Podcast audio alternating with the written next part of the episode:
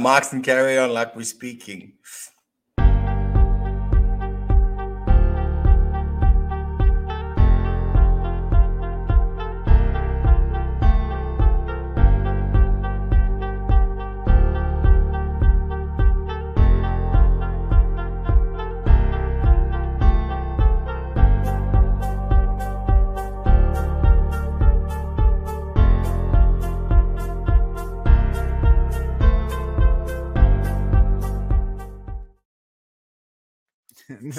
Y'all really thought we were playing with y'all. You lucky that me and JD do care about the people that don't watch live because y'all was playing with our petty, um, immature, like we're Christians. However, we ain't perfect yet. And for nobody watching this live, you have no idea what's happening. As always, what's going on? This is the True Christian Ministry podcast. Uh, I'm here with JD, and we had some people waiting in the waiting room before the live went and uh, they were saying things purposely to troll JD and myself. So yeah, we uh, yeah. we had to purposely delay the podcast as a punishment. I feel like it was absolutely, absolutely, and punishment will be given out. Like like you guys carry on with that with that with that blasphemy. Then we we might just we might just cancel the Thursday episode. Cancel the entire Bible reading if y'all keep talking yeah. about pickles. I'm just saying. That's what's up. I'm just we'll saying that it's disgusting. It's you carry on mentioning pickles, and we're gonna skip the book of Leviticus. no, they might chill out, chill out, chill out, chill out. You're, you're, gonna build something. You're gonna create something. They're gonna start getting the Photoshop pickles. They're gonna have a dude. Uh, they're gonna have a pickle split in the Red Sea. It's gonna get crazy. Gonna get crazy. oh man! Well, what's, going on, everybody? What's For everybody watching on uh, TikTok, as always, you can view in, but We've got a bunch of people over here on YouTube. If you want to join the conversation, you can go ahead and hop over to YouTube. The link is in the uh, profile. Uh, I don't know if JD's live, but if he is and your people can hear me over there, same thing goes for them. But tonight, we really wanted to have more of an open discussion with people while also talking about it. Because as the title says, which I always forget what side I'm on, uh, discernment right? We wanted to talk about discernment and testing of the spirits. And instead of doing this as in like just diving into the scriptures, because as JD and I know, when it comes to discernment, it's the Bible. Like it's not like a specific area. Yes, there are parts that speak more towards it. However, the Bible is what builds you up for discernment, right? Because yeah. knowing what is the word of God is how you recognize what is not the word of God. Um, so we figured this would be a better conversation to just have as a brother and sister, I mean, brothers and sisters in Christ having this conversation. Um, so yeah. that's what that's what I felt like we should definitely be doing. Yeah, I mean, and that's spot on. I mean, we go to one John four is probably one John chapter four is probably the most the most referred to one where we are told to test everything and test every spirit to know which ones are from God. And how do you ultimately test if you are not in the Word of God? Um, and and discernment is something that's that's truly lacking um, between Christians especially when it comes to TikTok. Like I, like I, when I hear Christians affirming things of the world, then I'm like, what? Can I be honest with you? I really believe that Christians, and, and maybe not all of them, but see, I'm willing to say these things because I've been a part of these groups when I was like this. So I'm willing to admit it. Christians that discern based on how much you like a person. And what I mean by that is you can build a relationship with uh, with someone just based on the fact that you both love Jesus, right? Oh, you love Jesus, mm-hmm. I love Jesus. All right, bet. But when you don't like someone for whatever reason it might be, you begin to start picking apart their doctrine, and I see it all the time. But when when it's someone they like, we could have differences in areas. It's like, yo, that's my bro, that's my brother, like because you know his heart and you love him. And I see yeah. this sometimes where discernment becomes a popularity contest, a group dynamic like discernment becomes you're either with us or for us. And like you kind of pointed to the world, it's also how the world has been doing things with the political realm.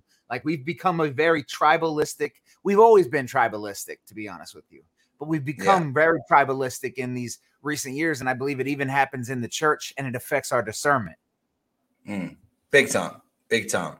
I mean, and we we we as we as brothers and sisters in Christ again, um, disagreements on secondary issues um, that's that's not a, a, discernment issue that's like that's a hermeneutical issue or a um, how you've been taught or and this is this is something we were having a conversation. I was having a conversation in the week with someone, and you've got to be prepared to let the Bible confront you on some of your beliefs. Like some people are like, I've got this, I understand this this way. Um, and then someone comes with an opposing view. You've got to be prepared to look at that view. Um, and this is what I've, a lot of people are not uh, not prepared to do. They're not prepared. Like if I know it's something, okay to be wrong somewhere. Yeah, yeah, and and and this is this is okay. Um, where where a lot of people feel like it, it's it's like it's a loss. It's not a loss. If if you've been if you've been if someone's brought something new to your attention and you go and you test descriptions, you're like, wow, I never saw that before. I see it now. I mean, this this happens with us reading the Bible, with us going through Genesis. Um, and for those of you who have who've started watching the Bible reading, there's been a couple of moments where I've gone back afterwards and I'm like, hmm, well, thank you, Lord. Thank you, Mike, because um, I missed that before. So, uh, again, this is why we continue to read the Word of God. And again, um, when we speak about discernment, Paul and Peter and the other apostles refer to this as as stronger meat, as as as moving past carnal things and moving on to the or moving from the milk to the meat. Um, again, the same thing applies with your discernment your discernment will move from milk to meat if you are if you are committed and you are diligently studying God's word.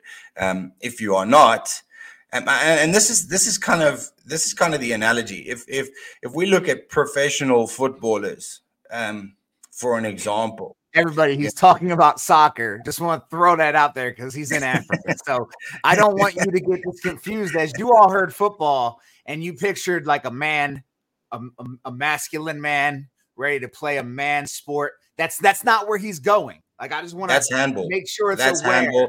That's not football. That's not football. That's no, yeah, not football. football. He's talking about football.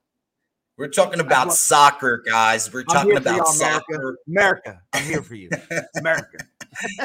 but I mean, these guys, these guys, just to get back to my analogy, these guys have to train every day before they play the match day. And this the same applies to American football or or tennis or golf or whatever the case may be. You you can't just wake up one day and say, okay, I'm going to be a professional baller. Let's put it that way. Basketball, football, whatever, whatever. You can't just wake up one day and say, okay, cool, I'm going to be a professional baller. And the same way, Christians don't get to wake up one day and say, I'm going to be a pastor. I'm going to be a pastor and I'm going to head to TikTok to be a pastor. This this is not how it works. God calls. God calls. So, and I've seen this more and more in in in 2023 where people are like, "Well, I'm going to be a pastor because this kind of this kind of feels good. This kind of checks out for a season." Uh no. You you don't get to decide like I'm just going to Yeah. It's the yeah. wanting to skip periods or levels like let's be very honest. You come to Christ, you're a baby in the flesh. And, and uh, First Corinthians 3, Paul addresses born again believers as in the flesh, infants in Christ, right? You have a journey, and people want to jump. Eh, it's like that meme that you see with a person trying to like step to the like fourth step first, and you can just insert whatever. That's what a lot of people want to do. They want to jump to leaders. We've talked about this before on this app uh, before on the on this podcast actually about how people come to Christ and within a year they're ready to be leaders. They're, yeah. They want to get online, they get a phone, they want to lead, and it's like, yo, wait a minute, like this is a journey. You got to grow up in the spirit, and yeah. and you bring up yeah. that great point. And and a lot of people, you said something at the beginning of it that made me think about when people the way somehow uh, some people treat the sermon it's whenever they face something they run to the bible and try and find like the response to it rather than knowing it. And if you use that in the self defense kind of uh, mindset, you use sports. But self defense, for example, if you treated the a self defense that way, like every time I'm about to get punched in the face, I'm like, hold on, go to the manual, block like this. You, you would get beat up every single time you walk out the house. You can't just keep run because eventually you're gonna stumble somewhere in that Bible. Like you're gonna go back and Google, oh man, that dude said that, and that really messes with my beliefs. Scripture that rebuts, and then you're just really looking for someone else's interpretation Opinion, of it. Yeah. The, and, and, mm-hmm. then you're leaning on this part. It's like if you don't get to know that word, you're gonna get backed into a corner and end up doing something stupid where mm. you didn't where you would have known the word in the first place. Yeah. Amen, bro. Amen. I mean, that that pretty much sums up the points I'm trying to make. Is mm-hmm. and and I'm saying this because like um I see a lot of my brothers and sisters again, you guys need to learn um and I say you guys because this is something that that that that really took me a while. You need to learn to put the phone down, get away from TikTok for a minute and say I'm going to actively spend time with God. Like nothing else me and the word of God, and I'm going to go through the word of God. And again, you see some Christians, the professing Christians, who, who come up and they they have whack, whack exegesis, and you're like, how did you get there? Like, how did you get there? And when you ask them a question like, where did you study? Or how did you study? Then it's like, God doesn't. God qualifies the call. God, no, that's not an answer. That's that's not an answer. I want to know how you got to that. Like before we went live, I was just showing. I was just showing Mike this this book here, uh, biblical hermeneutics. Now this is five views, five opposing views, just on. Let me just make it big there. This book here, and this is this is by uh, the contributions are by Craig Blomberg, Richard B. Uh, Gaffin, Scott Spencer, Robert Wall, um, Beth Stovell, Stanley Porter. So we've got we've got a couple of, and just to give you their credentials, Craig Blomberg is of Denver Seminary. Um, Scott Spencer is Baptist Theological Seminary um, at Richmond. Um, Merold Westphal is of Fordham University. Richard Gaffin is of Westminster Theological Seminary. And Robert Wall is of Seattle Pacific University.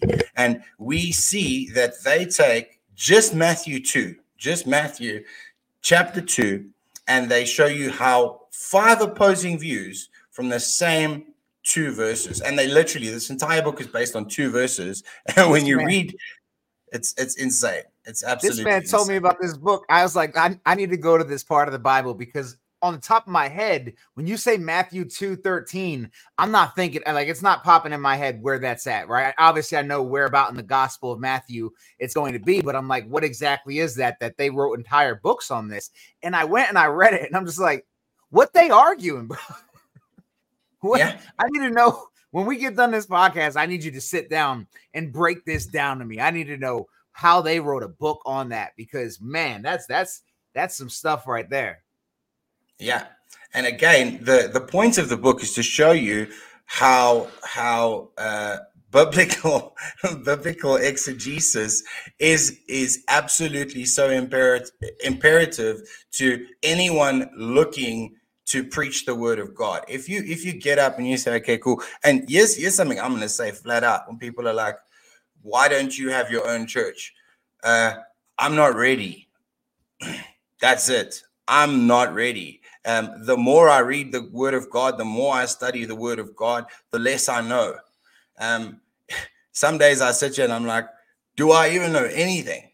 like it's like I look and I, I look at God and I'm like, there is literally when we look at the psalmist where he says who can know your depths? Who can know you? Who can truly know how good you are? Like you sit here and you go through certain scriptures and you're like this is mind-blowing. This is mind-blowing.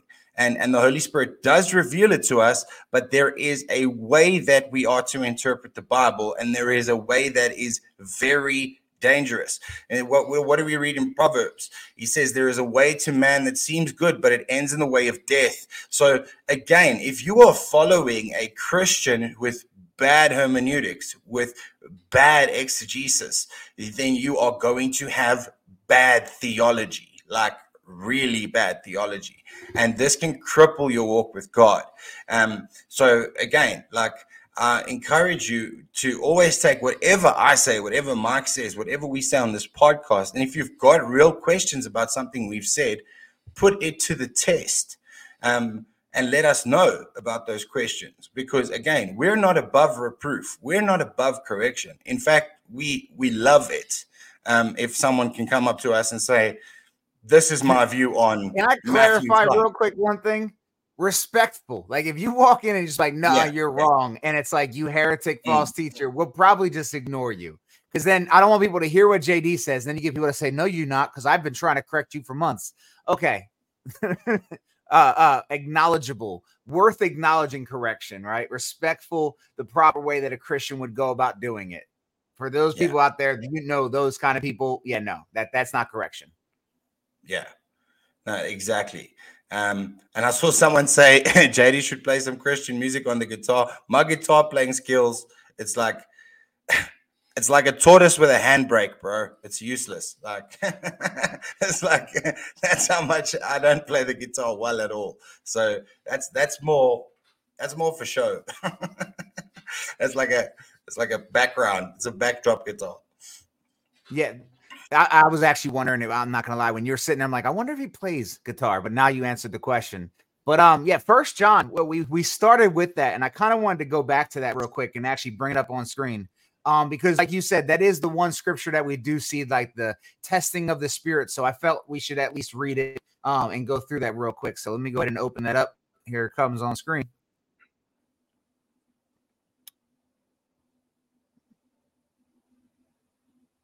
And there we go.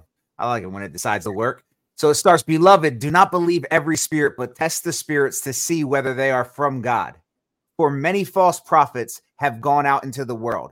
And when I hear that, I, I'm stopping there for a reason because you notice he's not talking about a possibility. Like, I think this needs to be aware too. Like, there's honestly, with JD, when you were talking, there's a lot that you said that, like, when it comes to discernment, this is probably like something we should discuss monthly because mm. it's important to discuss because it's not an overnight thing also like discernment isn't like one night you do something and you you have good discernment it's something you constantly have to uh, work on. And i think like you were talking about earlier a lot of people are malnourished from the word like we just in american church we're not doing it properly and since people are malnourished for it they crave it and so they'll go anywhere. But we have to understand there are false prophets out there it's not a maybe it is. In fact jesus tells us beware which means be on guard. Not if it comes by, you know, at that time you'll handle it. No, beware, be worried. Yeah. Keep your eyes yeah. open. In fact, he says, be gentle as doves, but as cunning as a serpent. Depending on your translation, it might have been worded a little differently. Right. So I want to mm. want to remind you that it's not a maybe. There are people out there that want to mislead and want to pull people away from the right direction and a lot of problems in this society like i said it's a long-term thing because if you lack discipleship you have a lot of people that are sprouting up the, the seed on rooted ground. And what is the first part of that parable? The first part of that parable is that satan comes and, and grabs the seeds that don't take root at all right? That's what these are. Someone where the seeds are getting planted because we plant the seeds. The seeds only come from us. The, the word of god the gospel but there is so much going on that tries to prevent the seeds from landing in people's hearts. And it's things that Satan is, is feeding into them through this world. And we have to remember that at all times. And he says, By this you know the Spirit of God. Every spirit that confesses that Jesus Christ has come in the flesh is from God. And every spirit that does not confess Jesus is not from God. And I and yeah. I want to make sure that we understand that I love John is so specific with how he writes so specific with how he writes. We see it all the way back in John chapter 1. Notice he says that Jesus Christ has come in the flesh, right? So first yeah. it's about knowing who Jesus is. The the the man Jesus, right? Because you know, lots of people recognize the man Jesus. But now on top of that, you have to confess not only that you know who the man Jesus is, but that he's not just a man, he came in the flesh, which is literally uh, pointing to the fact of understanding who he is. People say, Why do I have to believe in the Trinity? It's not that you have to know how that works, but you have to believe Jesus is fully man, fully God, right? You can't deny the truth of who Jesus is because then you have a false Christ. Same thing yep. with uh, uh, denying, you know, a lot of different things. But Paul, I mean, uh, John makes it clear here that I knowing who Jesus is and knowing it in depth is is really the thing. And how do we know this is the truth? Well, look at what Jesus says to Peter in Matthew 16, JD. He said, Who am I? And when he said who he is, flesh and blood yeah. did not reveal this to you, only my Father Amen. in heaven. There's a Amen. point where the Father opens your eyes to who he is. I, I was reading another scripture recently that said, um, all that the Father has given him And then no, it said no one knows the Father. I don't know where it's at. One of my Bible uh, nerds here that I love to death is going to help me out. It says no one knows the Father except the Son, and no one knows the Son except the Father. The Son yeah. allows, and whoever the Son allows to know the Father, or and reveals the Father too. Right? Uh, where is yeah. that? You know what I'm talking about, I mean, though. Yeah, yeah.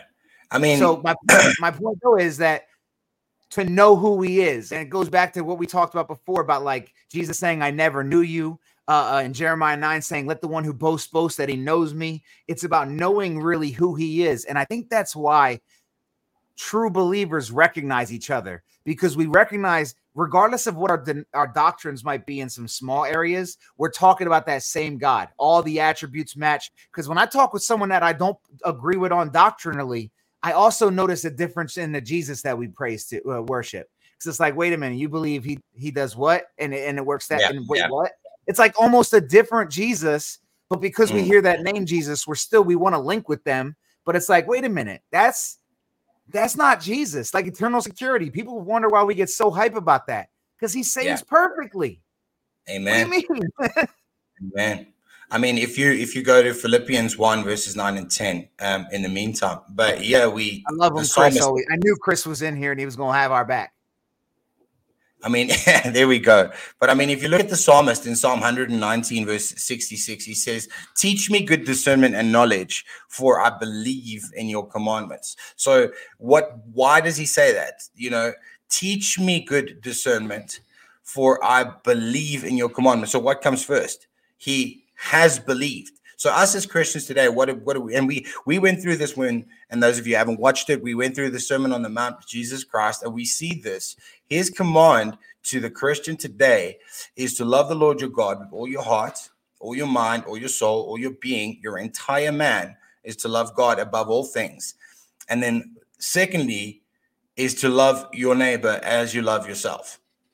And we see we see Paul put emphasis on this where he says in Philippians, he says to us, look more on the needs of others than on the needs of yourself. Um, and yeah, the psalmist makes it so abundantly clear. And and this is where people don't, unless Proverbs and Psalms, like that's a daily read. Because if we go to Proverbs 2, verse 3, he says to us, For if you cry for discernment, lift your voice for understanding lift your voice for understanding. So again, we cry out for discernment from God. We cry out for discernment from God, and the psalmist and his son, David and Solomon, have made this so abundantly clear in the Psalms and in the Proverbs, as well as Ecclesiastes. But we see this that you cannot have discernment if you do not have true belief. I'm going to say that again. you cannot have discernment if you do not have true belief. People are going to say, What do you mean true belief? I'm like, are you willing to let the Bible tell you who you are? Or are you going to read the Bible and tell the Bible who Jesus is? And this is this is this is what we see. This is where the difference between eisegeting and exegeting. We have a lot of people who will tell you who Jesus is, despite the text telling us very clearly that that's not who Jesus is. A lot of people say, well, this is who Jesus is. I mean, that that little bishop, that archbishop dude with the purple that you stitched the one uh-huh. day. Uh-huh. Uh-huh. I mean, he's he's absolutely apostate. He is apostate. Um, his doctrine is filled with mud. It's it's it's it's heresy upon profanity upon blasphemy. There is absolutely no truth coming out of his mouth when he says Jesus loves everybody all the same, and he did that. and you no. I gotta stop you, JD, because I said I want this to be a conversation, and we have someone in here that I want to hear something. Adeline, you you're new here. At least this is the first time I'm seeing your username, and I want to address you to help others that have these same questions, and and because your question is really something I want you to understand. JD and I share this a lot, and we need to maybe repeat it more often for new viewers. The conversations we're having here are for the road of this, uh, uh, of, of of sanctification, of a journey with Christ. You see, I know a lot of Christians have led you to believe that you have a road to salvation that you need to complete, and you got to make sure you don't eat the wrong thing, you don't go to the church on the wrong day, you don't do the wrong thing. But the truth is, Jesus went forward on that road. It actually says, "Look to Him, your forerunner, your anchor." He is the founder and perfecter of your faith. Our road is a road of sanctification. Our road is a path of his goodness where he grows us and builds us. So we do often in this podcast talk about things that we ought to do. We never discuss things that we have to do, but that we ought to do because with a father, it doesn't matter if you have to do it or not. If it's your father in heaven, you ought to do it. Just like with my parents, I'm 36. My mother has no authority over me. But if my mother came out of her room right now because I take care of my mother, and, and said, I need you to drive down the street and go get me something, I don't go because I have to go. It's my mother. That is who I love.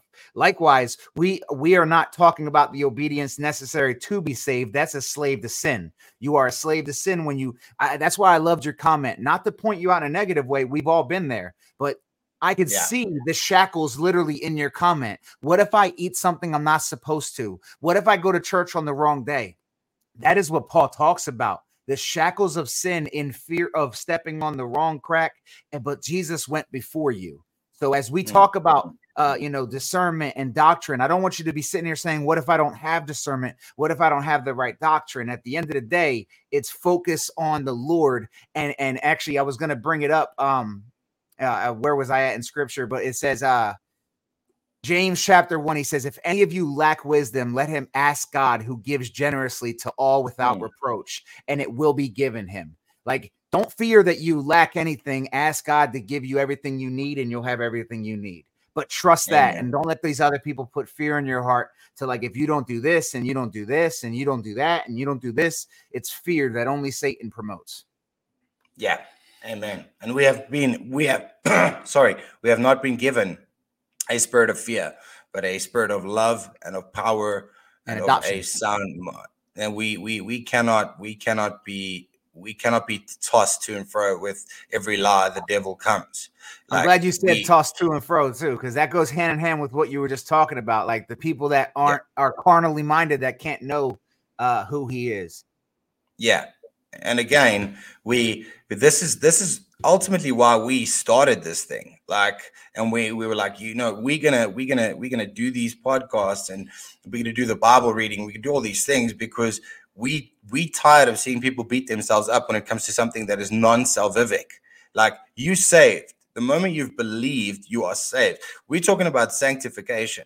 And the problem is a lot of times people are like, okay, so are you saying I'm not saved? No, not at all. We, you know, we we the last people to come up here and say who is and who isn't saved. In fact, we've we've been both been ridiculed for saying that people of other denominations are saved. We've both been attacked for that because we're like, whatever goes on in the heart, God knows. We don't know. Michael Pagano doesn't know. JD doesn't know. Like this, like no, we don't have the authority. Like we don't walk around like, oh, you don't meet my book of criteria, you out. That's not that's not discernment. that's not discernment.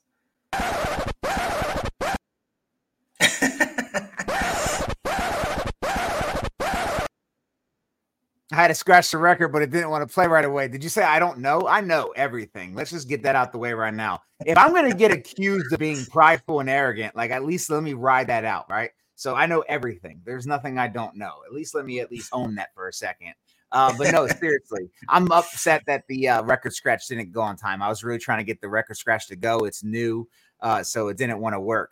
Um, but I saw someone asking something about, uh, you know, this Philippians one, uh, you know, kind of help with this. He who began a mighty work in you. Yes, I mean that's the thing about like we were taught, knowing the word of God. Because when you know the word of God, it's not about one verse people asking me sometimes, Mike, can you tell us which verses you know you were talking about in that uh, video? Not everything in my videos is word for word from a verse. When you study the word of God, you begin to understand God's character because he tells you who he is. And some things that aren't black and white in the scripture, you could say, we shouldn't do that. Why shouldn't we do that? Because that doesn't go with the character of God, right? It doesn't it doesn't go with what God has declared in the past with everything else, and God doesn't change. So it's about knowing the word of God. And that's why we trust him because we have a cloud of witnesses mm. all the way through time where God never lets anyone down and he continues to, to, to, to deliver his covenant, deliver his promises. People are asking, what does JD, JD stand for? Jean Dre. So, Sean yeah. Dre. I, I honestly, I like Jebediah. That's what I like to call him when he uh, yeah. upsets me in my off time. Jebediah Dominus. or you know, is just if your name's Jebediah, you probably I'll take the J and the D from the Jebediah in there, JD. It reminds me of that, like back in the day when I used to listen to Weird Al. He had that Amish Paradise remix. At 4:30 yes. in the morning, I'm milking cows. Jebediah feeds the chickens and Jacob plows. Fool. so that, uh, that, unrelated side note, I was at a Hawaiian place to eat the other day, and it had uh, small kine cookies, K I N E, like in uh, the Hawaii Pidgin Bible, and also the name of the place was Mo Betta uh, Hawaiian, and I was nice. the whole time. I loved every minute of it. Minute of it. Um. So, oh, but all right, back to the back to the discussion. Back to the episode. No, but I, I love that you mentioned the double minded thing because when we discuss this and actually think about it, it's almost like if you really, real, if you really take a step back, there's a bunch of true believers out there that aren't really getting tossed to and fro. And then there's a bunch of people who are just pursuing their own passions that are getting tossed everywhere. And we allow them to kind of be a part of what we're doing. So we think it's confusion in the body because there's some stuff it's like I, I get blown away like people are even taking serious. Like when someone will tag me in something like Jesus is Lucifer, and it's like, y'all really, y'all really arguing about that over there? This, this is this, this a discussion that you're having, or can you come refute this and then tag me in something crazy like before when I told you about the uh, serpent seed thing, or just anything crazy? And it's just like, all right, look, listen, I love y'all to death, and I'm down to answer theological questions. But there's things out here you shouldn't need. Like yeah. my video the other day, you shouldn't need to point at the Doja Cat music video and say that's demonic. She literally yeah. had horns. Like, I'm not worried about the openly demonic. I'm not worried about the openly uh, uh, lying denominations either. For discernment, it's about the one who's wearing the sheep's clothing. That's what I care about. The ones that are sneaking in and trying mm. to make you doubt who God is. I ain't worried about Amen. Satan on the corner. He's he's fooled a lot of y'all to look over there and and and, yeah. and feel like I'm safe over here because well, my side isn't that side. And, and you get in the comparison game, not realizing you on that side too. And the devil's playing both hands, and he got you. Mm. And this this is why I always and and for the those who have heard me say this on Discord when I do the the gospel precisely study, which we'll be doing again soon, is discernment is not the difference between right and wrong. We know what is right and we know what is wrong. Discernment is the difference between knowing what is right and what is almost right. So, what is true and what is almost true. I mean, Mark and I have touched on this in, in previous episodes where people go, the money is the root of all evil. No, money is not the root of all evil. The love of money is the root of all evil. So people remove two or three verses from a verse or from a passage of verses, and the context is lost. The context is lost, and it is no longer true.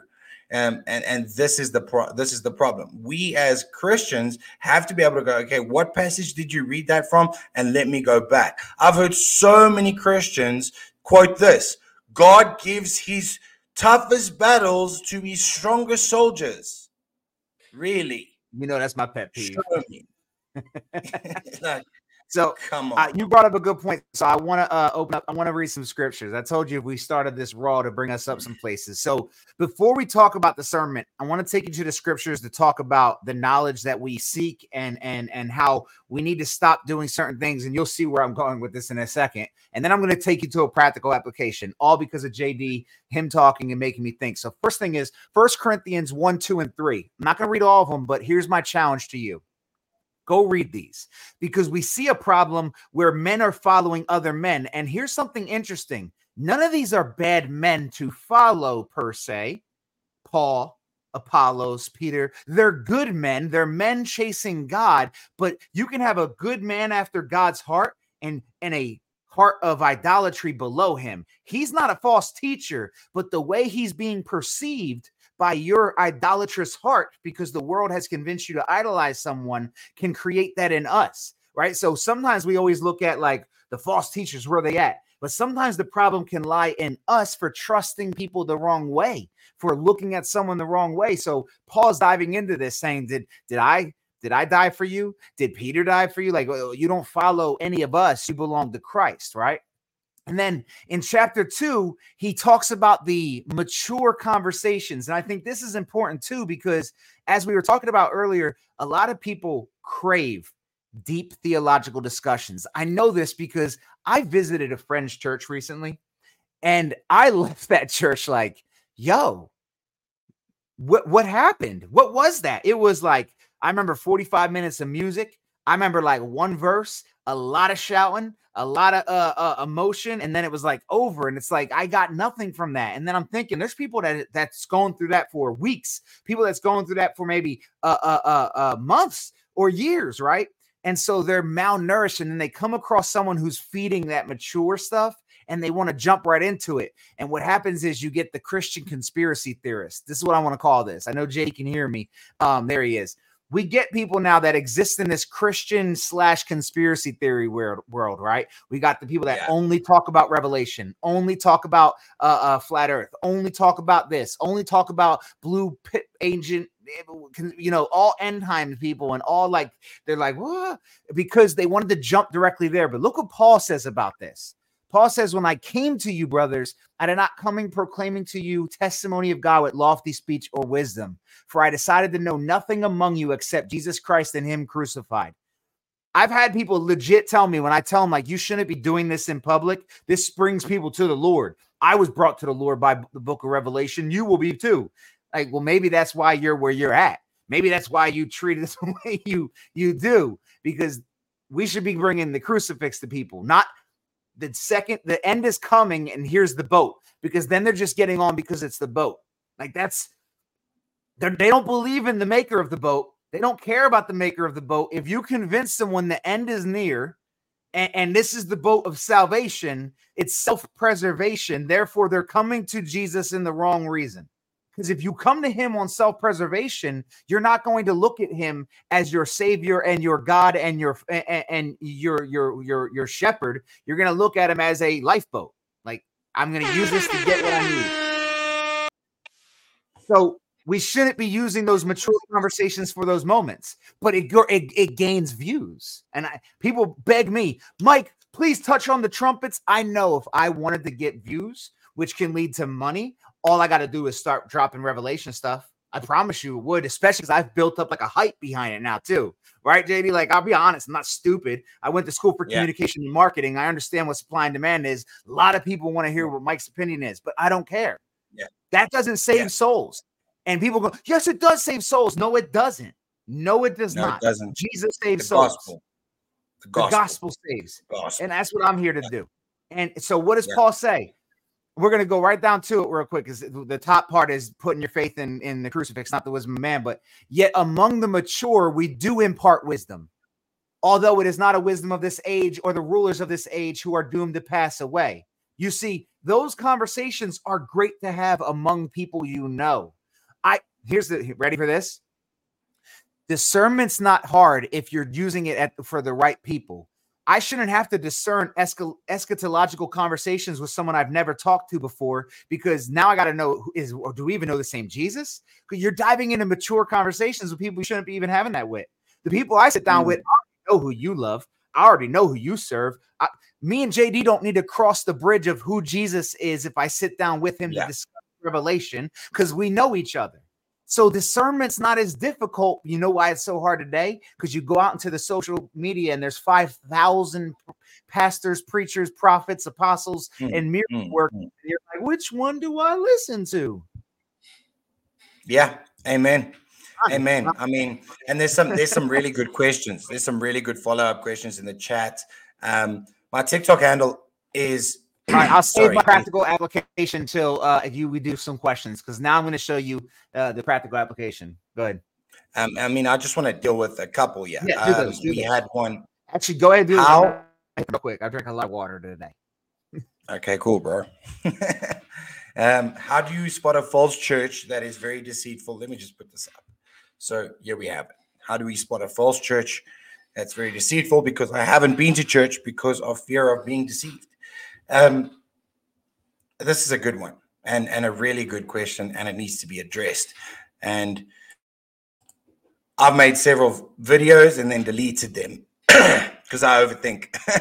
but ultimately how you spot a false church is this if if if if anything supersedes the gospel anything that is elevated above the gospel if if if they are punting the tithe if they are punting spiritual gifts if they are punting you you have to be this you have to be this you have to be that every anything that is elevated above the gospel of Christ. You know, a, a, biblical church, a church that wants you to grow in Jesus Christ, will take a passage of scripture and read through that scripture and exegete that, that text for you and explain to you the context, the cultural context, what it means, how it is applied to us today. Let, let me just let me just say that to everybody that's in the chat, don't like, okay, we've heard JD say hermeneutics. We've heard we've heard this word hermeneutics what does it mean? Okay so here's the principle. Now hermeneutics is is the art and science of interpretation. Now if you have got good hermeneutics and you uh, are looking for a church that that would be teaching you correctly they will have good hermeneutics. So how do we do this? We read the scripture first of all we read the scripture first of all what does it say? Then Step two is to interpret that scripture we have just read. And then step three is how is it applicable or how does it apply to us today? Again, churches that that focus on the word of God more on more than they focus on self. Churches that are generally that have fallen into a path of of apostasy or even that have erred from the truth will be more focused on self it's about me, me, me, and me. How am I better? How do I better? What I can be? You know, it's all about living your best life now. Ideally, this is this is this is where a lot of churches are at today, especially in the United States, and and this is this is where South Africa mirrors the USA. We've got more churches on. We've got like six thousand plus churches in in my country, and of those 6,000 plus churches, we have less than 40 churches that, that stand on biblical truth. Um, most of them, again, wake up one day and say, I've been called to be an apostle, I've been called to be a prophet. They sprout a church, they speak some nonsense, they deceive hundreds and even thousands. And then we go to the scripture and we see First and Second Timothy spoke of such things this is where we are. So again, how do I apply the discernment to the text I've just read? People will seek out what? Teachers that do what? Tickle their ears. So how do I apply discernment to the text I've just read? If you see a church where they are taking one Bible verse and they talking for an hour and a half, getting you all pumped up and feeling good about everything, and they haven't gone into any other scripture, They've just read this one scripture and then gone on a wild goose chase, making their own analogies and their own eisegesis of this text. This is this is this is a big red flag of a false church. Massive. I just walked in, so I have no idea what's happening. Okay, so the question was how to how to spot a false church. Um, so I was just I was just going into detail of why it is important to to go to a church that that that reads the text um, doesn't just take a verse and run for 45 minutes to an hour on how great you are. This is this is pretty much what happens. Um, and we agree with you on that science behind the bible. We definitely agree with you on that. Michael and i both get it's like it's like little triggers for us when people come up and they're like i'm a prophet of so then we're like no you're not. You're a liar. Um, and according to the bible you're a liar. That's that's pretty much it. We can we can we can we can provide all the scriptures but you're lying. He's straight up lying. So that's that's that that's a trigger for me especially when people come with i'm a prophet. I'm like eh Prophesy for me. That's what I want to do. Prophesy for me. For real. Yeah, like I'm just I know this isn't the conversation, but we do have to discern, right? If you refuse to believe JD and I on this, right? Because one of my last videos where I really was like, look, guys, I'm not saying this, it benefits me nothing to tell you that these guys aren't true. Because I'm not telling you to come to me, right? Pay attention to who someone glorifies. Like if you really want like the uh, a quick off the hip how I discern on the street, how Mike does first and foremost, where's the glory go? where is the glory going, right? Because we read in the Gospel of John, even Jesus said that if I glorified myself, it wouldn't be the same, right? He talks about how he gives glory to God because it is the selflessness. Eh, we can actually read that if you would want. He said, The one that glorifies himself is not the one that you need to be listening to. So I want to see who what they glorify. Where is their eyes going to? Where are they pointing to? Uh, sound gospel, right? Before we can even talk about what this person said, right? Someone will come to me and say, "Hey, did you hear about so and so's vision of hell?" All right, what's what's the gospel? Wait, don't you want to hear about the vision of hell? No, I want to hear the gospel because here's the thing: God ain't gonna choose a prophet yeah. with a muddy doctrine. I'm gonna be very, and I'm not saying this like I speak for God. I'm saying it because yeah. God will choose a wretched man. Yes, He will, and He will take a broken man. Yes, he will. And he will drag that broken man, tattoos on face, addiction, all that. And I'm not judging nothing of the physical flesh. But God ain't finna have nobody out here preaching a false gospel. No, like when someone had a vision of hell and then used lukewarm 100% incorrect. That's okay for the normal Christian, but you want me to believe that God gave you a message for double minded people and let you still call them lukewarm? Like, you want me to believe that? Like, yeah. and then you also can go into the whole question of why is there thousands of prophets with different doctrines? Like, all right, obviously 99% of them are lying. So, but but when it comes to discerning off the hip on these guys, right? Prophesy. Because a prophet wasn't called a prophet because he said, I'm a prophet. A prophet was called a prophet because he prophesied. He was speaking the will of God, which came to pass. Like Deuteronomy 18 says, How will we know if a prophet has your word? And he said, You will know if the word comes to pass. For if the prophet speaks a word, it does not come to pass. He has spoken presumptuously, and his word was not mine. Therefore, you do not have to fear that man or fear that prophet. So prophesy. What? And I don't want to hear like, well, I posted on Facebook six years ago that a baby was in my dream, and you know, 2023 abortions got taken away. You know, you know, God put that on my heart. Mm. Okay, like, and honestly, I don't. I when I discern when I get the discernment on a prophet, I'm not going to go back and forth with them because here's the truth of that. If someone's fully convinced they're a prophet, I'm arguing with someone who thinks God is in their head. Like there's nothing Mike's going to say. If you're if you're a hmm. false prophet, like I'm just all right, bro. Hey, good luck with you when you meet him because he gonna handle you. He gonna. I, will tell others like, don't go that way. Don't go talk to him. But I ain't finna even go back and forth with him. I might rebuke him and keep it stepping. Because if he think God is in his head, what what can I say? Like, yeah. That ain't God in your head. And that's that's the whole is. thing. that, that's what it always comes back to. And people are like, I've, I've had it like so many times. Like people are like, why don't you debate? Why don't you argue? Why don't you make back? Why don't you stitch? Like the reality is, is if I go to if I find a creator and I just search their name and I see how many Christians have tried to correct them, what am I going to do differently?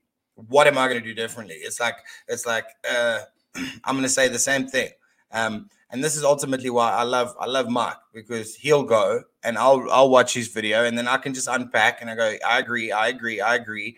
Um and and we've seen it. Like I I made a stitch to a certain self-proclaimed prophet as well. And then after Mark did a 10 minute video I was like well I'm gonna be I'm gonna be saying the same thing. So um let's see how he responds to Mark based on how he responded to Mark, I'm like, well, there you have it. He's already made up his mind that he is correct. And this is what I've said to people in the flesh, in person, who have claimed to be prophets. Because we had the question, how do you know a false prophet? Anyone who claims to be one is a false one. That's that's it's that simple. You and I know that already, but I'll walk them down that road if they want. Like it's like when your kid is lying to you and you know already, and you're like, yeah. "All right, you want to admit this or not?" I'm like, "No, all right, all right, you want to go down this road? All right, let's play the game then, this little little prophet. Yes, you're right. You and I know that there are not because we understand what a prophet is, and we understand that there is no more title holding prophets. Like people prophesy. And what cracks me up though is people always run to a cherry pick scripture. Well, look right here. Your sons and daughters will prophesy. Amen. Hallelujah. Here's the thing. If my if God says I'll pour out my spirit to everyone, that proves there's no prophets. that was yeah. that was the point of a prophet was one man whom God spoke through. God's telling you, I don't need prophets now. I will pour out my spirit, and your sons and daughters will prophesy. Like it's open. The, the veil is ripped, the veil is torn. Yeah. You have a high priest forever. You don't need yeah. someone in between you.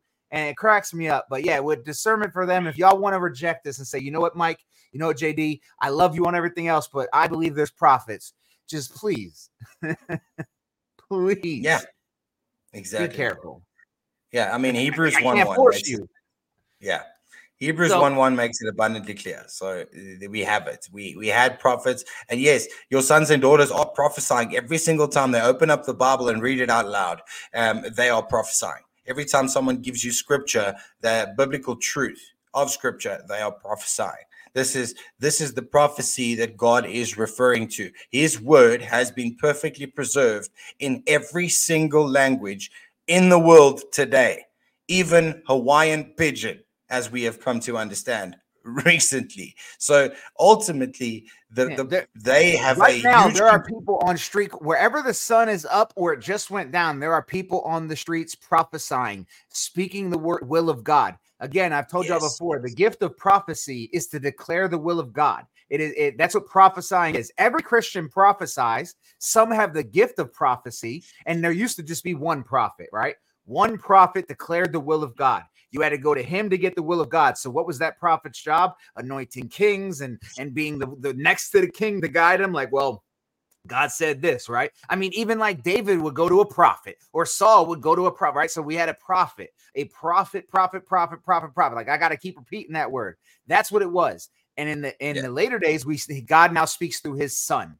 And we have yeah. prophets, we have the ability to prophesy, right? So we have the ability to prophesy. Uh, so hey, Dominion of God, we've done videos on this podcast on this cherry picking a couple scriptures. Not going to work, brother. Like I love you to death. I've seen you here before. Ephesians 2 makes it clear that the prophets and the apostles are the foundation of the church. Amen. A foundation, things go on top of it.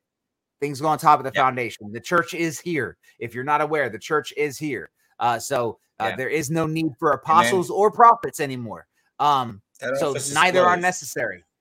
Yep that office is closed. Yeah. What about the fivefold ministry closed? The, the the apostles. We even see a transition. We see a transition take place from from the from the book of Acts. We see where where Peter walks in, and uh, we see a eunuch uh, delivered and baptized, and Philip disappearing. We see all sorts of things happening in, in, in, in the book of Acts, and then we see them come to a close. We see even the apostle Paul is shipwrecked, spends a day at sea, three days at sea, bitten by snakes, prays for the sick, um, doesn't just command them to get up. Thanks God for sparing his brothers from sickness. We Can see, we be very clear about one thing? This I whole mean, fivefold ministry is also the term is very new, right? If you look yeah. throughout church history, nobody's talking about a fivefold ministry. What they do is in Ephesians 4, Paul lays out five uh, positions that play a major, crucial role to the foundation and sustaining of the church. In Ephesians 2, he emphasizes that it's the apostles and the prophets on which the church is built. And then in Ephesians 4, he lays out all of them. He says the foundation, Amen. he talks about the apostles, the prophets, and then you have the teachers, the pastors, these things, right?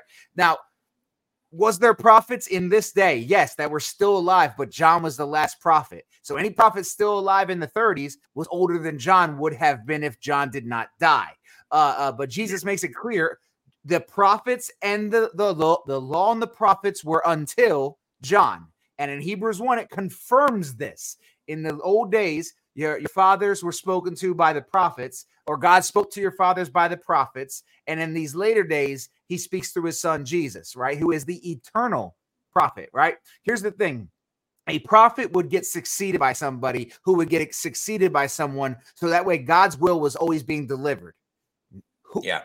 If you got a prophet today, tell me when did Jesus pass it to you? Because Christians don't know this. J- Jesus is a prophet, he's an apostle too. Did you know that? The scripture calls him the uh, a prophet, apostle, a high priest, a Messiah. Now we call him God because that's what he is. Those are subcategories of what he yeah. filled. He filled the perfect high priest. So you will never have another high priest after him. He filled the perfect prophet. So you'll never have another prophet after him. He fills the perfect apostle. So other than the ones he's given us, you will never have another apostle because you have to see Jesus to be an apostle. Like you have to do these things. There's criteria. And again, it's not saying that people can't prophesy. I don't want this to become that episode, but we have people in the comment section, and I do want them to hear it. This is not the gift of prophecy, it is the seat of prophet, the roles of what yeah. a prophet is. A prophet had mm-hmm. a role. Now all Christians have access to all gifts that the Holy Spirit can use as He wills. So, no matter if it's John, Susie, or Billy that need to speak in tongues because God's word must be revealed to someone at a moment, they will begin speaking in tongues if the Holy Spirit's in them. You don't need to call prophet and say, Hey, can you come down here? I need you to touch yeah. this person because guess what? Yeah. That's the prophet bring people to the prophet. No, if God wants you healed, any Susan can do it. John Smith can do it because the Holy Spirit's in them. These men want you to still come to them. It is all about I. And here's the real kicker. If they truly understood what being a Christian is, you wouldn't want to be called a prophet because as a Christian, you are co heirs with Christ. You are a royal priesthood. You are one with Christ. You would rather be that, I promise you. They claim a title prophet because they know some will see that and automatically say, Oh, authority, I'll listen to them. Yeah, and here's the other thing. Here's the other thing. In the time, if we look at the time, if we look at the timeline of the prophets, if we look at the timeline of the judges, if we look at all of these timelines, we see there's always only one appointed. I mean, you, you see this there is Jeremiah didn't go, yo, uh, let me call a meeting of the prophets. Let me go get the other 40 God chose. They had some, and, they had they had prophets that they were raising up, like Elisha with Elijah. He had yeah, young men yeah. that they usually were raising up. But the office passed over. That's exactly it. I'm glad you brought that up because Elijah passed on to Elisha. Thereafter, Elijah is no longer God's prophet. He is no longer the voice, he is no longer the mouthpiece. Elisha becomes the mouthpiece, and Elisha does even greater things. To a, to a group of said. people.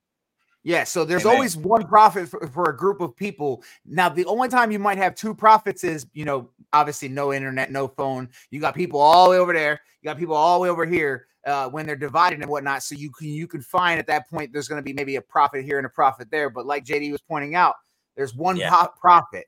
It's not 50. It's not a thousand. So even if there are prophets today, you would have to understand that 99.9% of them are false prophets because there would only exactly. be one. And then we have to ask exactly. ourselves, who's that one? Jesus. Yep. The, the perfect that's prophet. my point.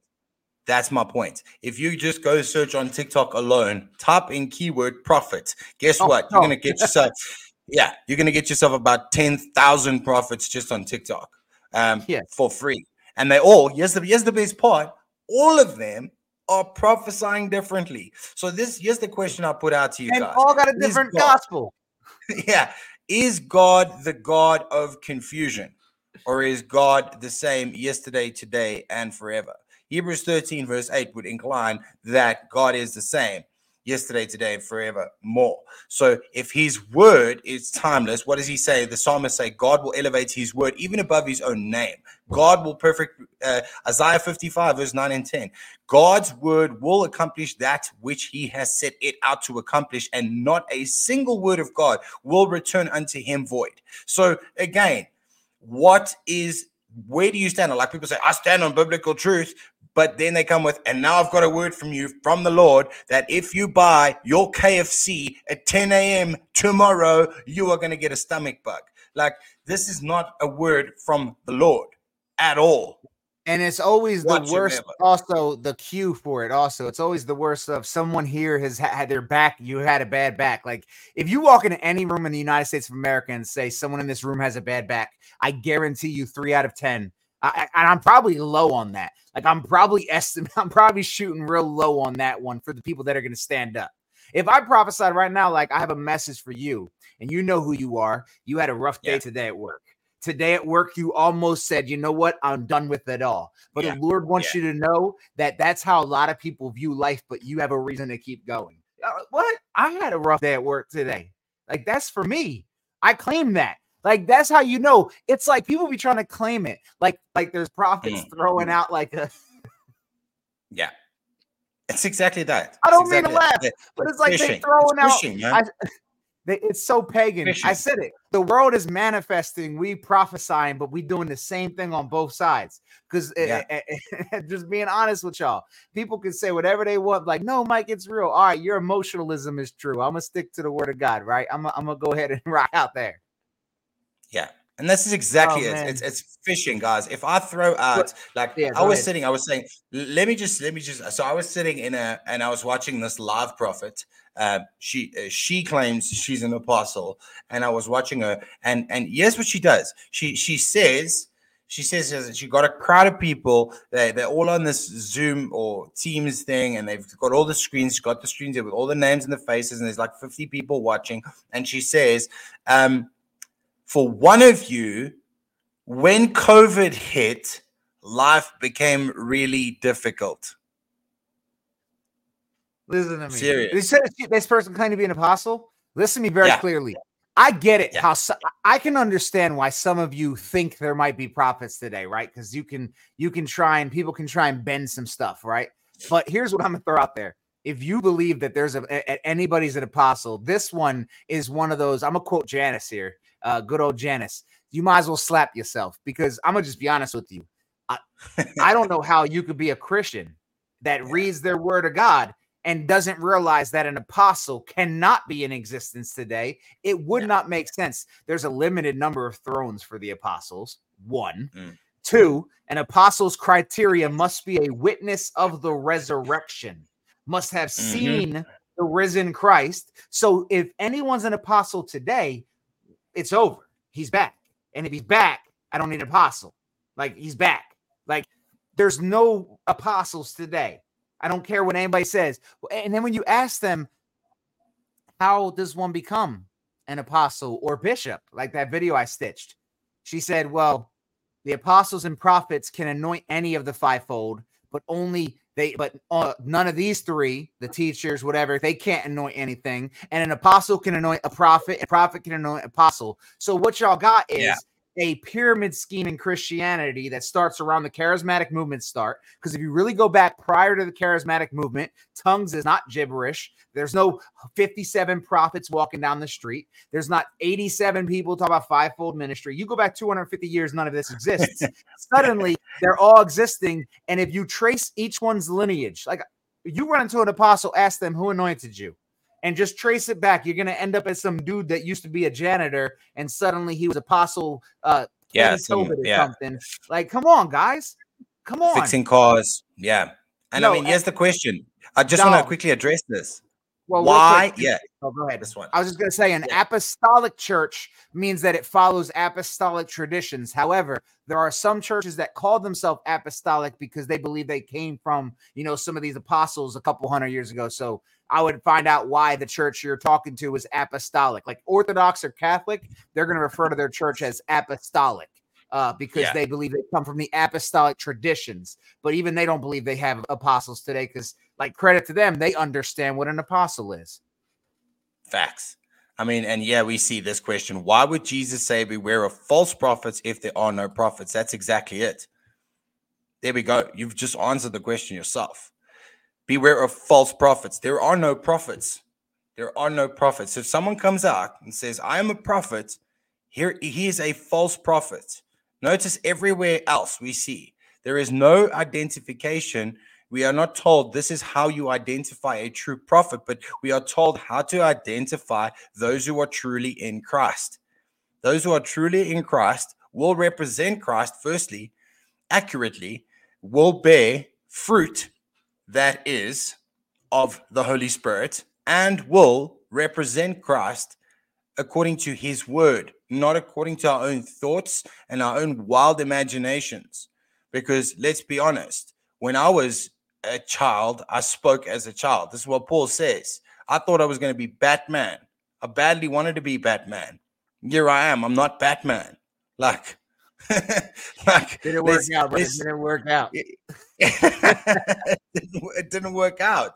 So yeah, we've got short. people, and I get it. I get it. They they really want to be apostles, and I'm not saying that they don't have zeal, and I'm not saying that they don't really love Jesus. But what I am saying is, is they are not being honest. They are yeah. not being honest with themselves, and they're not being honest to the text, because someone, someone once said, "Yeah." Someone once no, said, ahead. like you said, trace, trace the lineage and you're going to come up short because here what, yeah, like Mike said, go and try and find any apostles prior to the 1800s.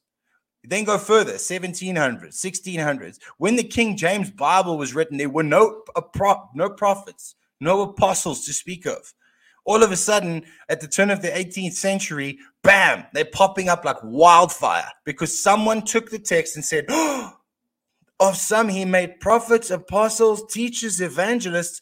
Oh, wow. So I could be this. And then people started with this whole fivefold ministry. And, and, uh, you know, bro, bro, dangerous, dangerous. Go to the early church there with prophets and apostles.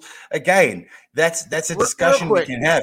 of God. That's not true, and we're not we're, we're not going to go ahead and yeah. argue about that. What early church? The the Arian early early church. Paul said, uh, uh, you know, I am the least of the apostles, unworthy to be called an apostle, because I persecuted the church of God. By the grace of God, I am what I am, and His grace toward me was not in vain. First of all, someone said something about um you know, Paul was an apostle and he wasn't one of the 12. He replaced Matthias. I'm a firm believer in. Now, I know some people will yeah, say he same. didn't, but I'm a firm believer that when they tried to pick Matthias to replace Judas, God made it very clear that I choose the replacement. That's my job because he has to be chosen by Jesus. Matthias wasn't chosen by Jesus, so Paul replaces Judas. But I'm not here to have an argument uh, when the evidence shows that there are no apostles because the criteria is witness to the resurrection. Let all men be liars, let God be true. Acts chapter 2 says you must be a witness to the resurrection. So therefore, anyone who claims to be an apostle born after 60 AD cannot be an apostle uh, uh, honestly after 36 35 AD uh, cannot be an apostle. So let's keep going. Earlier, we were talking about discernment before this got sidetracked because we are having a live conversation. We talked about how people uh, can twist the word of God and why it's important for you to understand the word of God. And what better pra- uh, practical application is there than to dive into uh, Luke chapter 4, where we have uh, uh, uh, Satan tempting Jesus? Because the way Satan tries to tempt him is by quoting scripture and while doing so doing so obviously in a in a in a way to try and mislead who Jesus is he doesn't know who Jesus is. He doesn't know who he is. He's trying to uh he knows that he is the son of God because Jesus claims that. But what I do want to make clear is that I don't believe that Satan knew exactly whose presence he was in because I believe if Satan would have known it he would never have even tempted this stuff. I, I, I don't think Satan's that stupid I think he's wise. I think he thought this was another one of uh, uh, God's prophets, uh, and he's trying to uh, tempt him and try and mislead him from fulfilling the mission. And that's why he tries to get him killed and gets him killed and doesn't realize that what he was doing was actually a part of the plan. And by killing Jesus, he actually uh, played a part in his own demise, right? That's that's neither here nor here, uh, near here nor there.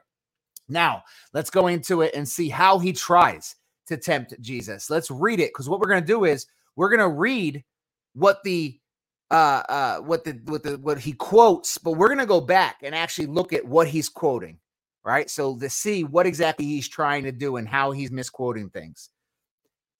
And it says that he ate nothing during those days, and when they uh they were ended, he was hungry. The devil said to him, "If you are the son of God, command this stone to become bread." Let me quickly um oops. You can't see it when I try and pull up my cross uh cross uh references, but I can throw it uh on a different window. And it says, and the devil and then Jesus says, It is written, man shall not live by bread alone. And the devil looked uh took him up and showed him all the kingdoms of the world in a moment of time, and said to him, To you I will give all the this authority and their glory for it has been delivered to me, and I give it to whom I will.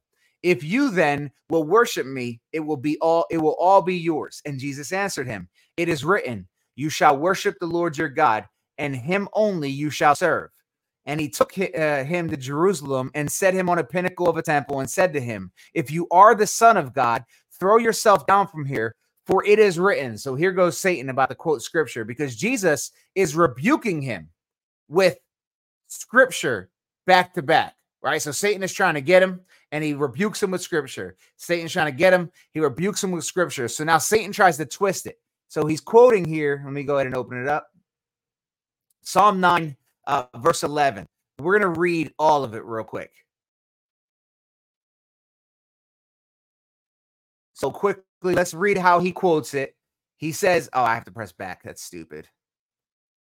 Satan says he will command his angels concerning you to guard you, and on their hands they will bear you up, lest you strike your foot against stone. So the way that he tries to quote this is you're good. God won't let this happen to you. God won't God won't let you are if you are this. He said these things. Now Jesus knows the scriptures. So let's see the scripture that Satan's quoting. He who dwells in the shelter of the most high will abide in the shadows of the almighty.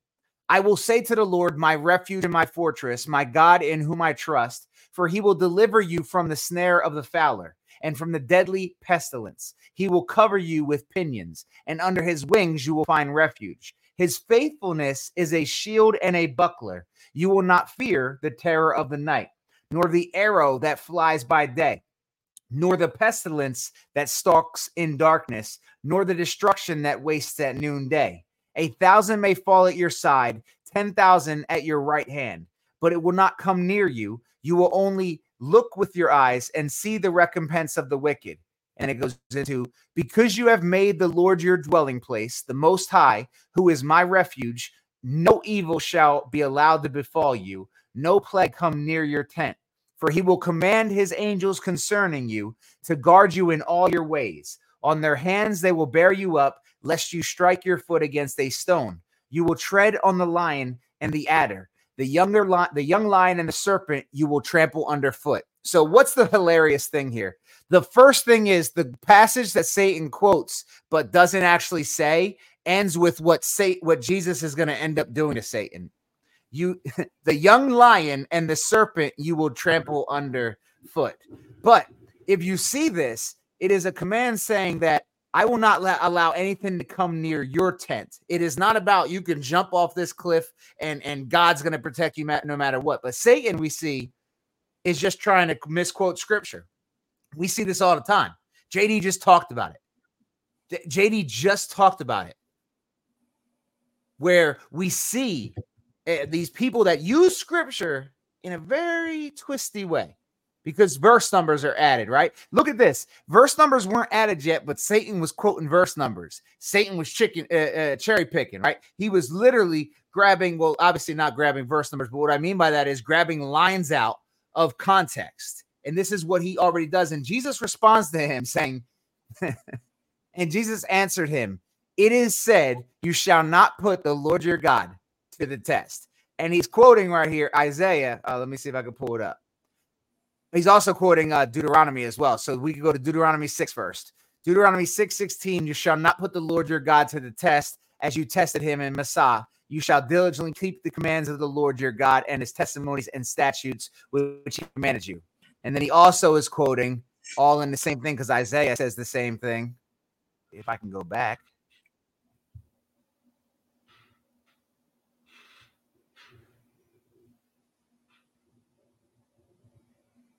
But Ahaz said, I will not ask and I will not put the Lord to the test. And he said to them, Hear, O house of David, is it too little for you to for you two weary men, and you weary my God also? Therefore, the Lord himself will give you a sign. Behold, the virgin shall conceive and bear a son, and shall call his name Emmanuel. Isn't that interesting? These scriptures in this moment, even the Satan misquotes a scripture that can still point back to Jesus winning, and then Jesus rebukes him with a scripture that points to Jesus. I love it. I love it. But again, don't if you don't know the word of God, if I speak in human terms, I'm about to take a page out of uh Paul's book when he's about to be like, don't I'm not I don't mean to blaspheme God because I shouldn't even be saying these words, but imagine for a second Jesus didn't know the word of God, right? That's why I said I speak in human terms, because obviously Satan could have been like, hey, all right, you're good. Obviously, we know this is impossible. But my point is, why do we go out the house not knowing the word of God, knowing that they the snakes are out there trying to tempt you at all times? Trying to say, hey, don't you know God wants you to be comfortable and God wants you to do this and God's got something great in store for you? Let me take you over here real quick. Hebrews, this, this, and that. Don't you know your race is a chosen race? Let me take you over here to Deuteronomy this. Don't you know that you don't have to follow any of that or do any of that because you got to properly divide this stuff up? Don't you know? Like this is what Satan did in the garden. What did he say in the garden, JD? Is that yeah? Is that what God said? Is, is twist it. Just, just, just, just a slight variation. That's all it is. Just slightly distort what it's like. Did he really say you were gonna die? Did he really say you can't eat of every tree? Did he really this? Did he really that? And to this day, we see people are so easily tripped up by God's nature, God's character, just slightly being distorted, and people slightly distorting the text of the scriptures. And then, oh, so that is possible. Again, let's let's just look at the Greek term here apostolos. If we look at it, that means to be called out to preach, called out to share the message. Um, and, and I'm seeing a lot of people trying to defend. Again, yes, there are a lot of people called out. What are we told to do? We are called to make disciples of all nations. What we are saying, unequivocally, it's a wall I'm going to die on. Pretty sure I speak for Mark when I say he's going to die on that same wall. There are no apostles of Christ today. Let me put yeah. it that way. There are no apostles operating in that way. Yes, yeah, semantically, any of us can be the English version of what apostle means, right? We got to understand exactly. it's being written a way. Like, okay, John the Baptist is called an angelos. He, but we all believe that he's not an angel; he's a messenger, right? But yeah. but the word angelos gets translated to angel when we talk about the angel that visited Mary. Go ahead, if you got your Greek your lexicon, look at it right now. Yeah. John is called an angelos. Also, Jesus sends two angelos ahead of him, the disciples. We know his disciples weren't angels. Um, so we have to understand that these terms, regardless, in Acts chapter two, you can't get me past there.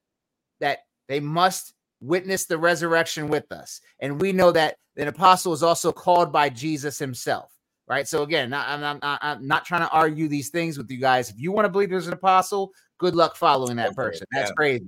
Um, but but and also there is an apostle James who is not the the James the Just, right? So people get this confused. Uh, there's an apostle James in the in in the, in the uh, Gospels. That's not James the Just, who is the half brother of Jesus. Uh, so, like the letter of James isn't written by the apostle James. He's written. It's written by half brother uh, of Jesus, who of is Christ, uh, yeah. the bishop. He becomes a bishop, right? Um. So, just side note there. Yeah, again, um, I saw that comment as well, and I was heading there, so I'm glad you touched on it. Um, again, you've we've seen this. I've seen this question a couple of times. Eating pork is is not sinful today. Um, nothing eating anything is not sinful today. But what Paul says, if you've if you've got personal conviction over meat and you don't want to eat meat, by all means, don't eat meat. But what we cannot do is tie what we eat to our salvation. The cleanliness laws and Levitical laws when it comes to eating and, and being clean uh, and what is and what isn't clean does not apply to us today because Jesus Christ's blood has paid the ultimate thing. Jesus Christ has already fulfilled every single every single thing that was promised by God. He was the only one to walk out the Torah, live out the Torah. We no longer are bound by Levitical laws and ordinances because of the finished work of Jesus Christ. That's the bottom line. So if you so, if you don't want to eat pork, go for it. Don't eat pork. Listen, it's really about where your heart is and your faith is. I'll read the word of God. Uh, yeah. uh, we can start right here. Um, the one who eat, uh, observes the day observes it in honor of the Lord. The one who eats eats in honor of the Lord, since he gives thanks to God. While the one who abstains abstains in honor of the Lord and gives thanks to God. For none of us live to himself, and none of us dies to himself. For if we live, we live to the Lord, and if we die, we die to the Lord. So then, whether we live or whether we die, we are the Lord's. For to this end Christ died and lived again, that he might be the Lord both of the dead and of the living. Why do you pass judgment on your brother? Or why do you despise your brother? For we will all stand before the judgment seat of God. For it is written, As I live, say the Lord, every knee shall bow to me, and every tongue shall confess to God. So then each one of us will give an account of himself to God. Therefore, let us not pass judgment on one another any longer, but rather decide never to put a stumbling block or hindrance in the way of a brother. I know and am persuaded in the Lord Jesus that nothing is unclean in itself but it is unclean for anyone who thinks it's unclean. For if your brother is grieved by what you eat, you are no longer walking in love. By what you eat, do not destroy the one of whom Christ died. So do not let what you regard as good be spoken of as evil. For the kingdom of God is not a matter of eating or drinking, but of righteousness and peace and joy in the Holy Spirit. Whoever thus Amen. serves Christ is acceptable to God and approved by men. So then, let us pursue what makes for peace and for mutual upbuilding. Do not, for the sake of food, destroy the work of God. Everything is indeed clean, but it is it is wrong for anyone to make another stumble by what he eats. It is good not to eat meat or drink wine or do anything that causes your brother to stumble. The faith that you have, keep between yourself and God. Blessed is the one who has no reason to pass judgment on himself for what he approves. But whoever has doubts is condemned if he eats, because the eating is not from faith. For whatever does not proceed from faith is sin. And this is this can hit home for a lot of you on a lot of things. Now, this isn't about like the like you in a, a, rebellion against God, right? Like if you feel like it's from faith to have 17 wives, right? That's not what this is saying. We're talking here mm. about the aspects of your worship. We have people that were honoring the Lord by not eating, people that honor the Lord by eating, uh, different types of days that they worship. And I love how it actually starts. It starts by saying, "Let the every person." Oops, that's the wrong chapter. As for the one who is weak in faith, welcome him not to quarrel over opinions. And then it says one person believes he may eat anything while the other person eats only vegetables. If you go down here for a second and see what he said um, when we were reading it, it was an interesting part where he said, uh, right here, do not for the sake of food destroy the work of God. This person with weak faith comes in and then you bash them like you should be you shouldn't be celebrating christmas. You shouldn't be eating pepperoni. Yep. you shouldn't yep. be doing Preach. this. They're like i don't even know what i'm doing. I'm not doing the right thing and i'm not saved and jesus doesn't love me. I just give up and they go shoot up heroin. Did i take that far? This, the, the, things just escalated but my point that is you don't, know, you don't know where someone is at mentally right you're tearing them down the lord is the one who teaches us and builds us up with the holy spirit in us if that person does things a little bit different than me then i let them like for example, I love Christmas. Not because I'm worshiping a tree or because it's pagan. No, because it's a chance for my family to come together, watch some good movies, and just be together while we think about Jesus, who we love. Right? You're I'm gonna be Christian every day, no matter what. You letting me be off from work on it? Like, listen to me. I'm gonna be Christian on December 25th, no matter what. Okay? Like, I'm gonna praise his holy name no matter what on that day. So you're right. It's not his birthday. I love when Christians say, Hey, Mike, you know it's not his birthday. Yeah. You want me to go to work? You want me to say, Hey, guys, no, I'm going to work today. Like, what, what, what, what do you want me to do? I'm going to enjoy my Christmas holiday. It's not anything to me. The one who worships Amen. on this day, what, what, what, are you doing? Like, and if someone comes to me and says, I don't do it, hey, that's fine, brother. I get your conviction. That's what you do. But we're not called to place stumbling blocks in front of each other. And a lot of people yeah. do that. They like, yo, you got to walk like me, talk like me, act like me, be like me. But it says here, we all live to the Lord. We all fall to the Lord. We die to the Lord. We live to the Lord. So it is by the Lord we are upheld. Keep your faith between you and God. Blessed is Yo. the man who doesn't judge himself. Boom. Where's the sound effects? Bow, bow, bow, I was too late. I was too late. I couldn't get there. Couldn't get there. That'll preach you. That'll Absolute failure. That'll preach. No, if, That'll preach. I understand, guys. I understand. And again, I just want to I just want to address this, and I'm just going to say it loud and clear to everybody that's in the chat that disagrees with us with regards to this. We are not attacking you as individuals. I hear you. I hear your arguments. I've heard these arguments for the last few years.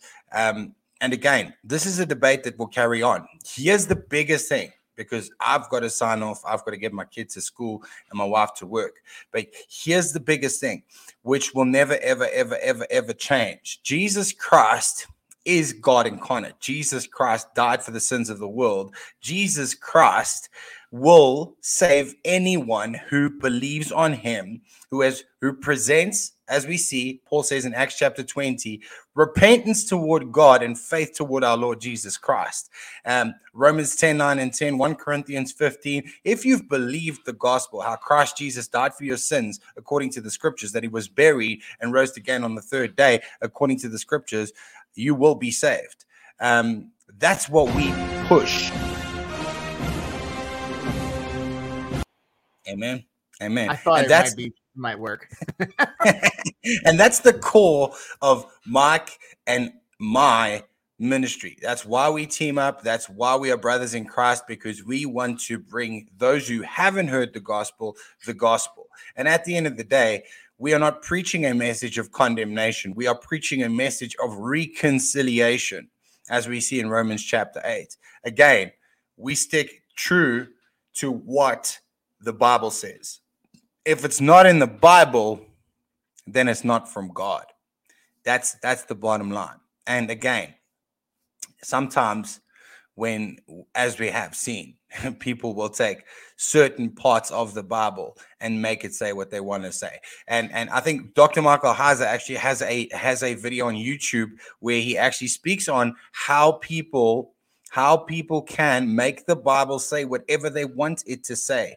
And this is why anyone who gets up and preaches, anyone who gets up and teaches must at least have a finite understanding of the Hebrew and the Greek and how these words can mean multiple things. Again, like I say, the word servant is is is one in the English. The word, if I say to you, I'm someone's servant, if I say to you, I'm someone's slave, your understanding of servant and slave are two different things. But here's the reality in the Greek, there's just one word, doulos. That's the only word in the Greek. There is no other word for slave and servant. In fact, in English, it goes one further to bond servant. So when some translations in Philippians says Jesus Christ took on the form of a servant, others say Jesus Christ took on the form of a slave, others say Jesus Christ took on the form of a bond servant and was obedient unto death, even the death of the cross. We see the same word there in the Greek. Doulos. I'll show you. I'll show you while we got the time of how deep this word is when you look at the dictionary as well. Um, let me see yeah. if I can find it real quick. Uh, uh, uh, servant, servant, servant, servant, servant. I know I'll find it. There's a word. Ah, here we go. Let me go ahead and open this up. Oh, that's not the one. Uh, I don't have the right dictionary open. We was looking at it before. Let me go back. Yeah. So just I got to change my book. I got a more in detail. It. Let me find the more in detail dictionary because that one's just plain.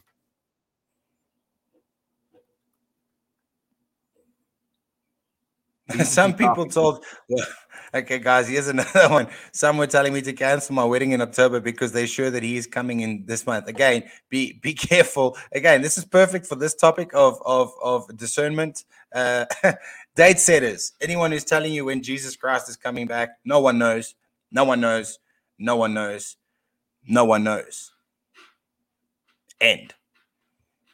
Oh, the it's end. the Hebrew. It's the Hebrew one. That's what it was. I was just trying to show the deepness of some of these words. The word slave or servant in Hebrew. It can mean slave, servant of household, manservant, servant of servants, humblest servant, house of slaves, Israel in Egypt, king of Babylon is slave to, uh, and it's got something there. It says the borrower to her lender of, of beast, of thing, subjects of chief. And if you see, this definition goes long, right? So I was trying to show, I know I came a little late with that, as you were explaining, you know, how some of these words have so much com- complex meaning behind it that you can't just assume that in English it's like, oh, that word means this.